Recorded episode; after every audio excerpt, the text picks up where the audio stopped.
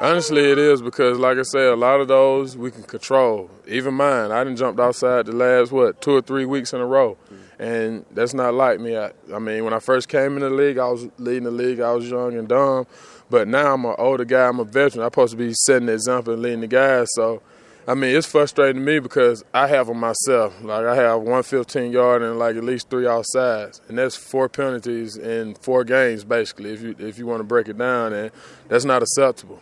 And like, and for us to get it down, I have to be accountable on top of the other veterans, and they have to just snowball all the way down. And like I said, it's frustrating, but at the same time, you can't let it get to you and let it affect your game. You just got to do better because it's all mentals.